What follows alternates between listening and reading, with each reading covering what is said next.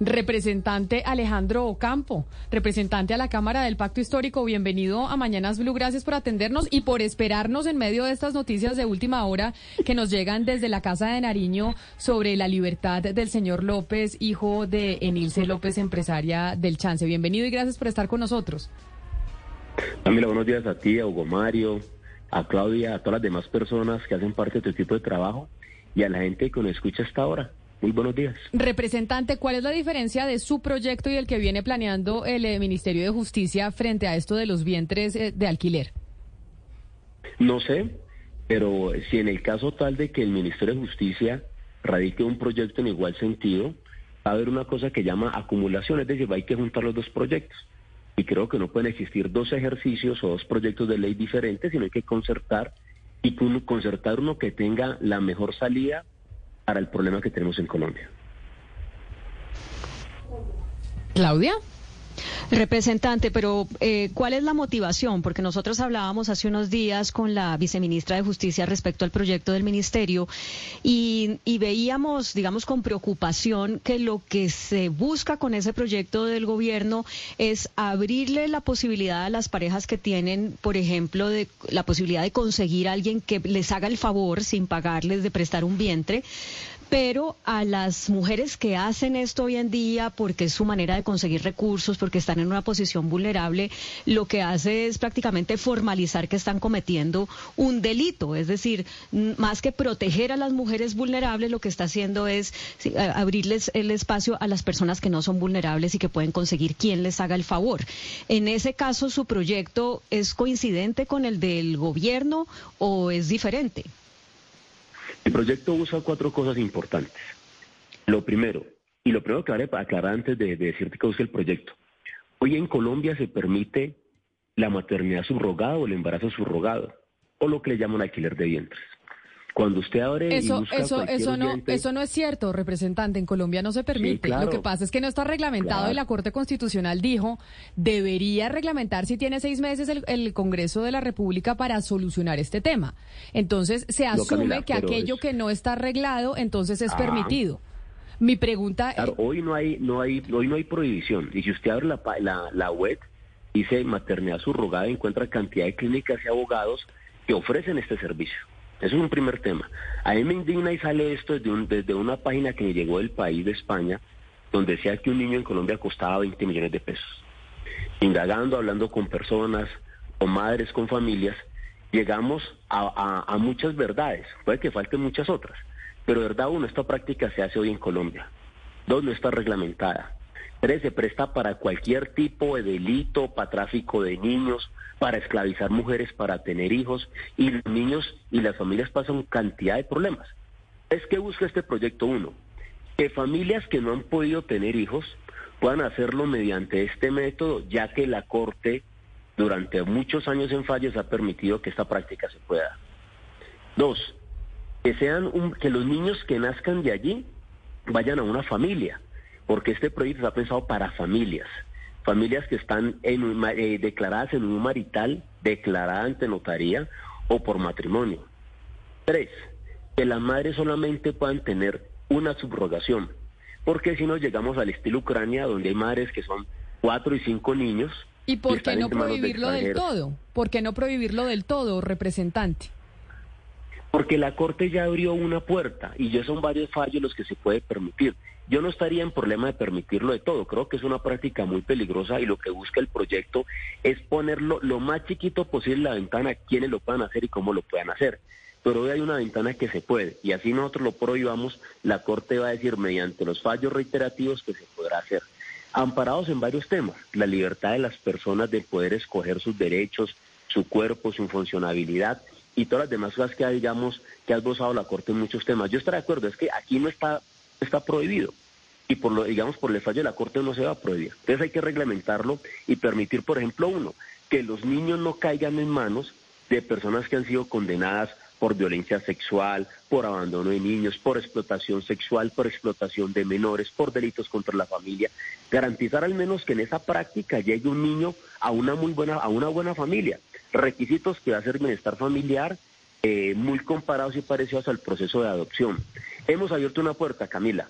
Hemos dicho como requisito la persona o, parejas que vayan a hacer este procedimiento primero van a bienestar familiar y reciben la charla de adopción y conocen los niños que están en proceso de adopción y que pueden ser adoptados, con la finalidad de que muchas familias puedan ser, digamos, convencidas o persuadidas por bienestar familiar mejor de adoptar y no de subrogar. Pero hemos tratado todo eso. Y cuatro, que no se permita en Colombia ser una fábrica de niños. No está abierto el tema a extranjeros. Es un tema solamente para familias que no lo han podido tener, que puedan hacerlo y que sea, digamos, la mejor manera posible que hoy está de reglamentar. Pero su proyecto permite el pago por ese servicio, porque en el proyecto del gobierno no se permite el pago. Y a eso voy con lo que le planteaba anteriormente. Eso le abre la puerta a las familias que tienen la capacidad de conseguir a alguien que les haga el favor de prestarles un vientre, pero deja totalmente en la ilegalidad a las mujeres que hacen esto por conseguir recursos.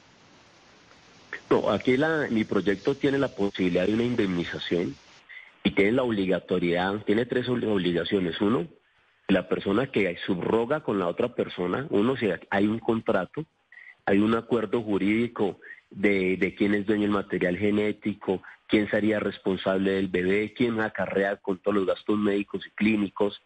Dos, a esta persona hay que darle un salario y medio mínimo mensual para poder tener su, su desarrollo gestacional y se establece la posibilidad de una indemnización para las madres que han sido subrogadas en el tema. No se permite el tema transaccional, pero tampoco lo dejamos sin nada porque es una puerta muy chiquita y con lo que ha pasado en Ucrania y otros países, Colombia se está volviendo un paraíso y un foco para personas que puedan tener. Y hay personas agenciando esta, esta práctica a raíz de negocio en el mundo para colombianos. Entonces hay clínicas que tienen personas que salen a conseguir personas, hay páginas en redes sociales que promueven la, la práctica. Entonces creo que si no le, le ponemos muchas cortapisas, si no le ponemos muchos requisitos para que la práctica pueda existir, pueda ser legal, pero que pueda ser lo menos practicada posible. Creo que la abrimos lo que hoy sucede en Colombia.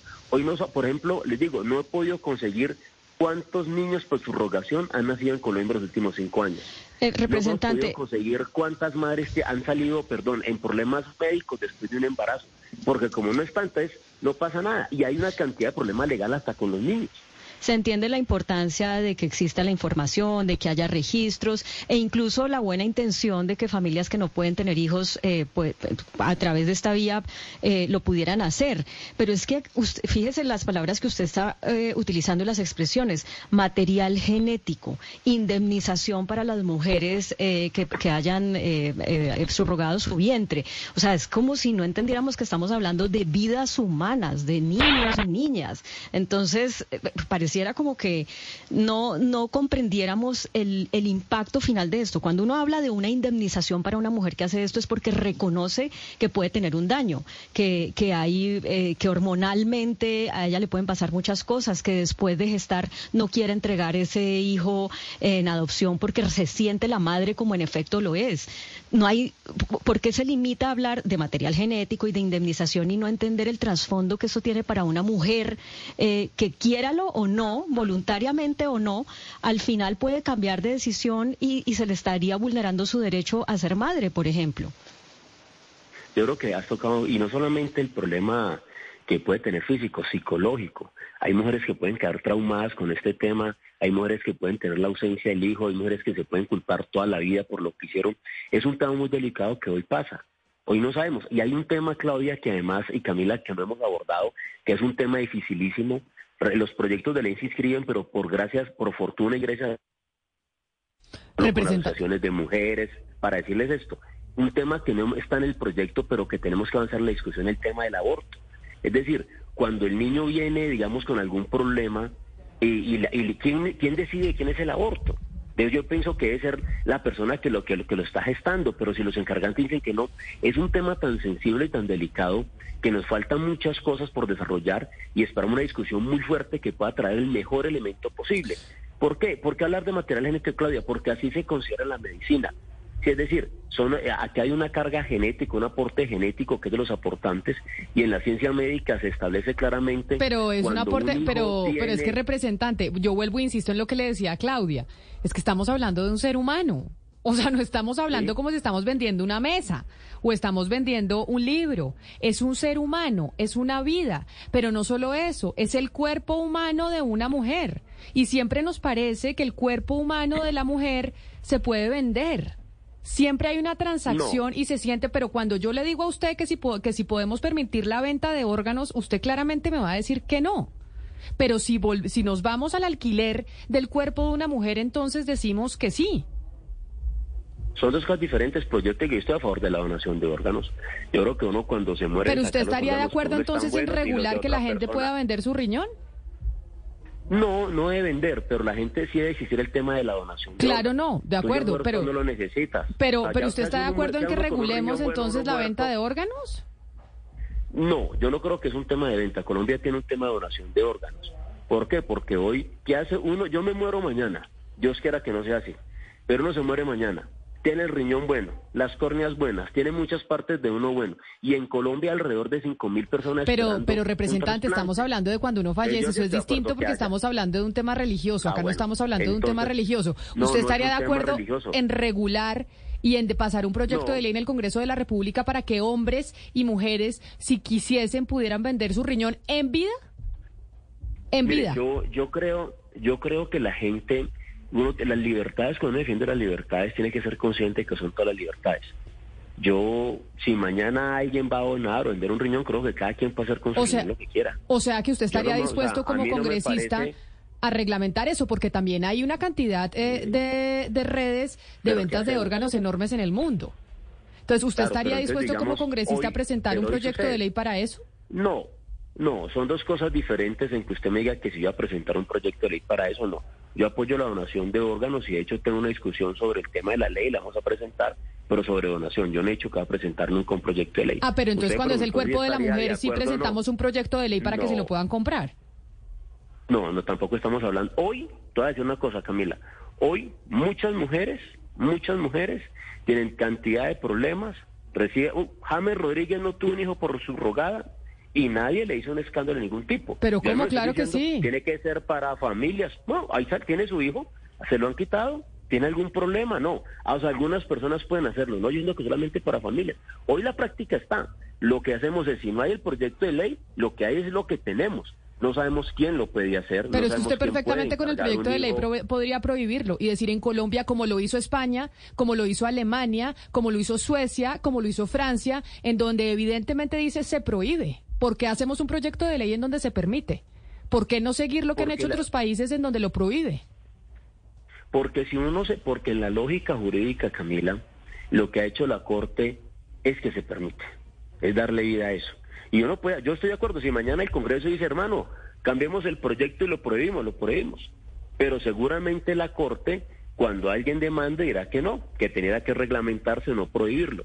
Es un problema que tenemos, es decir, aquí estamos incursos tanto la Corte, el Congreso y el Gobierno.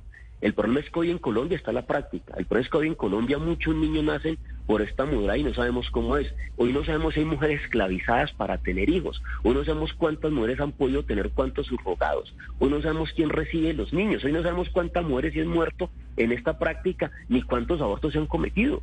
Entonces, al no regular, ¿qué hacemos? Dejar esto como está. Estamos tratando de hacer el proyecto, que hayan los menos, los menos daños posibles, que se que puedan acudir la menos la menor cantidad de personas y que aquellas que vayan a acudir a esa a esa práctica es porque en verdad no pueden tener hijos, que sean personas nacionales que no pueden hacerlo, porque el, el gran el gran atractivo no está para los colombianos, el gran atractivo es el problema de los extranjeros de que Colombia es una, una, una fábrica de niños. Tres, tienen que ir a bienestar familiar a cumplir todos los requisitos que son los requisitos de la adopción. Yo creo que es una muy buena salida para poder aminorar el problema.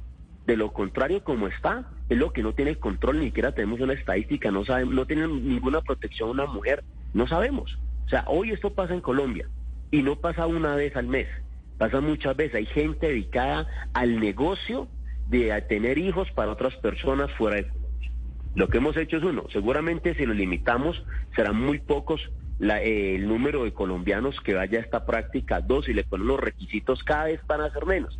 Han hecho esos requisitos que ponemos, que cada vez sean menos las personas que pueden hacer y que esta práctica se pueda dar. De lo contrario, lo que tenemos es que no sabemos hoy cuántas mujeres se han no sabemos si están esclavizadas, no sabemos si tenemos algunos lugares del país donde funcione como Ucrania, que es como fábrica de niños. Y lo que, hay que lo que no podemos permitir es que Colombia se vuelva una fábrica de niños. A mí me encantaría que se, que se prohibiera, yo no estaría en contra, yo lo apoyaría, pero en la, en la lógica del derecho, la Corte abre una ventana. Porque es que además, representante, no, me queda claro en la, en la práctica cómo la, la autoridad podría eh, diferenciar cuando la mujer eh, eh, es obligada a alquilar el vientre o cuando lo hace de manera voluntaria. Es que es, va a ser muy complicado. Hugo Mario, en ese caso, la madre y la pareja tienen que acudir al bienestar familiar. Tienen dos momentos. Uno, donde la pareja que quiere acceder va, le cuentan cómo es el tema de la adopción, los requisitos, le muestran los niños que hay disponibles y tratan de persuadirlo de no utilizar el subrogado, sino más bien de adoptar un niño si no tienen, digamos, la capacidad de procrear. Dos, hay un momento en que ellos tienen que ir a cumplir los requisitos de adopción, exámenes psicológicos, psicotécnicos, de que son una familia capaz de tener un hijo, que pueden mantenerlo, que pueden crearlo de buena manera.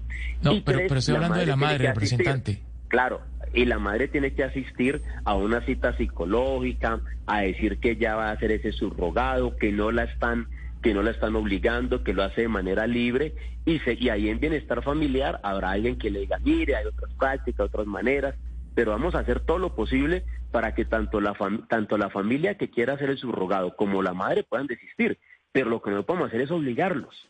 Sí, ese es el problema que tenemos hasta hoy pero la madre tiene que hacerlo. Además va a tener un acompañamiento psicológico porque los daños de esto no sabemos, pueden ser infinitos. Es decir, una el tema de la maternidad, el vínculo de una madre con el hijo puede después de cinco o seis años hacer que la mamá tenga distintos problemas. Es que no es un tema fácil, es un tema muy complejo y no sabemos a futuro qué más problemas va a acarrear. Hoy no sabemos ni qué problemas tenemos. Sabemos que hay unos problemas legales solamente entre algunas madres gestantes y algunas personas que se llaman que, se, que son las personas que hacen el acuerdo con ella para hacerlo porque pues la madre después de que ha creado su hijo es su hijo y no lo quiere entregar. Entonces tienen que explicarle también todo ese tema de la madre en bienestar familiar. Mire, usted se va a meter a esta práctica, si usted padece tal cosa, el hijo no va a ser suyo, que la gente entienda qué es lo que hace. Yo, yo sí le tengo que decir, y yo creo que usted por las preguntas representantes se da cuenta que yo pues claramente estoy totalmente en desacuerdo en esto que usted quiere proponer y en lo mismo que quiere proponer el gobierno nacional, de cómo eh, vamos a reglamentar que las mujeres puedan vender su cuerpo y cómo aquí están casi que legislando en favor realmente de los que no pueden tener hijos, pero no legislando legislando en favor de las mujeres que no tienen posibilidades económicas y que, y que terminan vendiendo su cuerpo porque no tienen otra alternativa. Entonces, acá estamos haciendo leyes para los que no pueden tener hijos en vez de defender a las mujeres que son eh, vulnerables. No. no, no, puedo compartirlo, pero te voy a hacer una pregunta. Hoy, hoy, esa práctica existe. No sabemos cuántas mujeres hay muertas por eso no sabemos qué problemas hay ni cuánto años aparece. Claro, pero si usted la prohíbe, si usted la prohíbe, usted sí va a poder saber, ¿sabe por qué? Yo, quiere que le diga si usted la prohíbe porque sí va a poder saber y va a quedar, si usted dice en su proyecto de ley que en Colombia no se permite, como en España, como en Francia, como en Alemania, que la gente alquile su vientre, ¿sabe por qué es más fácil que usted lo pueda eh, regular? Porque es que este no es un tratamiento que se hace en, eh, en cualquier sitio de garaje. Ese es un, tratamiento que no lo hace cualquier médico. En Colombia tenemos escasez de médicos, ya no lo han dicho en medio de la reforma a la salud y en la discusión. Entonces, no cualquiera tiene la capacidad ni el conocimiento para poder hacer este, este tratamiento. Al esa ser la realidad de, los tratamientos, eh, de los tratamientos de fertilidad in vitro, es mucho más fácil que usted lo pueda regular. Entonces aquí, perdóneme representante, pero yo sí creo que usted está legislando en favor de las familias que no quieren adoptar y que quieren tener sus genes en, eh, eh, en sus hijos porque por X o Y eh, motivo no pueden quedar embarazados. Y en vez de legislar en favor de las mujeres que les toca por hambre alquilar sus cuerpos. Mira, yo creo que tenemos dos discusiones diferentes en, en ese tema. Uno, yo creo que uno puede pasar en el Congreso, la discusión que tenemos con asociaciones, con grupos de mujeres, con la sociedad, puede pasar que la, el resultado del proyecto sea prohibirlo. Vamos a buscar, estamos iniciando una discusión fuerte en Colombia y buscaremos la mejor salida. Lo que sí no podemos es meternos mentiras, es decir, la Corte aquí pero la Corte no legisla, la Corte no legisla, representante. La Corte le mm. da una orden al Congreso para que tome la decisión. Y ustedes, como representantes de la ciudadanía que votó por ustedes, tienen la, pueden optar por o prohibirlo o regularlo, que es lo que usted quiere. Yo por eso le digo, esta es una opinión personal que me parece que usted en esta eh, proposición está legislando en favor realmente de los que quieren tener hijos y no quieren adoptar más que en favor de las mujeres desfavorecidas y las mujeres vulnerables. Que si usted mira y cuando vaya y hace una encuesta se fija en quiénes son las que están alquilando sus vientres, yo le garantizo que en su mayoría son mujeres pobres que no tienen que comer. Camila, yo te voy a decir, yo voy en el distrito de Agua Blanca, vengo de una familia pobre, mi hermana es pobre, se ha hecho pulso, mi tía, y nunca nadie le ha dado la idea de alquilar un vientre o hacer un subrogado. Entonces no puedes categorizar a todas las mujeres vulnerables que piensan en eso. Y te pido que no, porque hay mujeres que se esfuerzan todos los días por trabajar y no es una práctica económica. Perdóname, perdóname Camila, porque tú estás realizando, yo soy del distrito y soy de una comunidad vulnerable y te digo que la gente se esfuerza por salir adelante y no es cierto que la gente busque una salida para hacerlo allí, no. Cualquier persona de cualquier tema, eh, estrato socioeconómico, puede tomar una decisión de ese estilo en tema de su libertad. Pero no solamente las vulnerables, no puede decir que solamente una práctica van a hacer entre las mujeres pobres, tienen que comer y que son las por las que van entonces a vender hijos. No, eso tampoco se puede permitir, porque estás diciendo entonces que son las mujeres pobres las que van a hacer eso y que el Pues haga la encuesta, haga la encuesta. sí, para el paso. Haga la encuesta. que vamos, usted va a decir que es un problema de pobres y no de la sociedad en general. Eh, pues sí, señor. yo le, yo le garantizo. hagamos una cosa. Usted que tiene UTL, haga la encuesta y miremos cuáles son las mujeres que alquilan el vientre.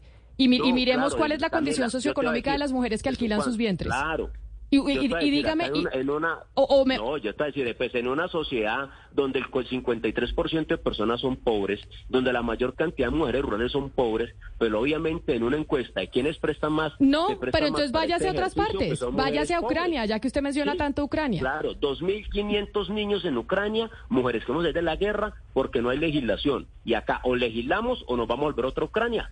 Punto. Entonces, o legislamos o nos volvemos a otra ¿Y por qué no nos volvemos como España?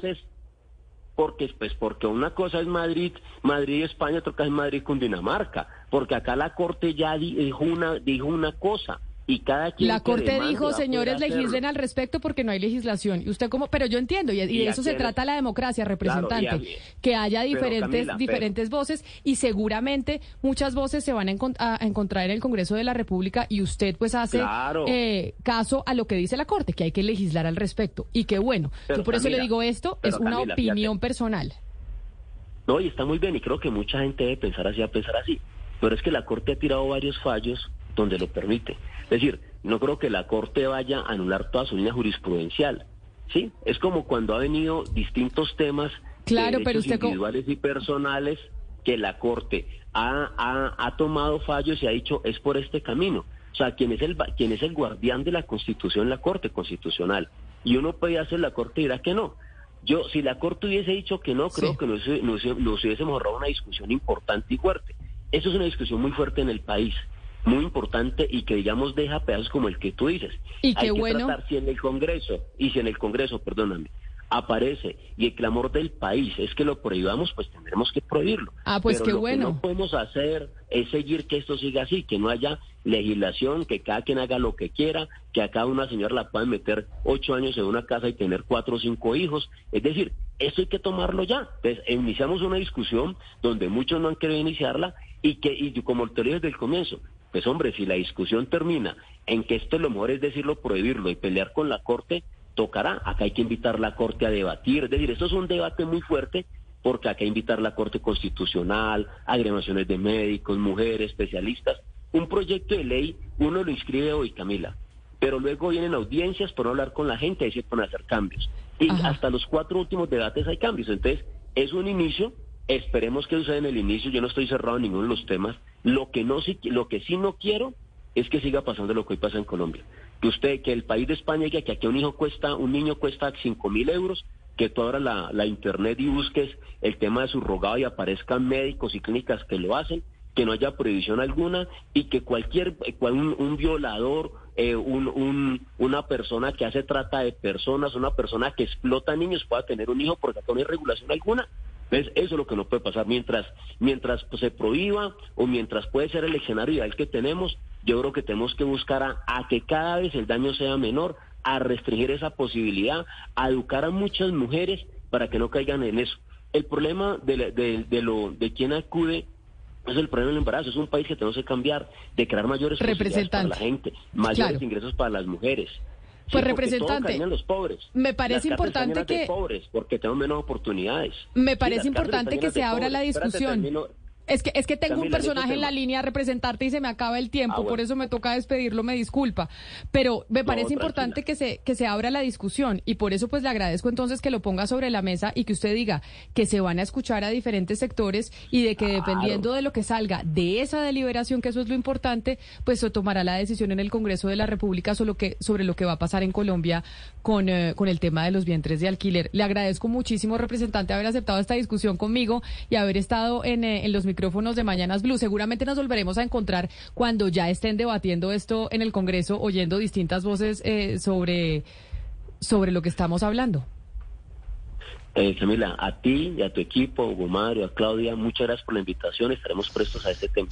Solo quería terminar diciendo, las cárceles están llenas de pobres, porque se dan menos oportunidades, estamos en todos los problemas que está en la sociedad.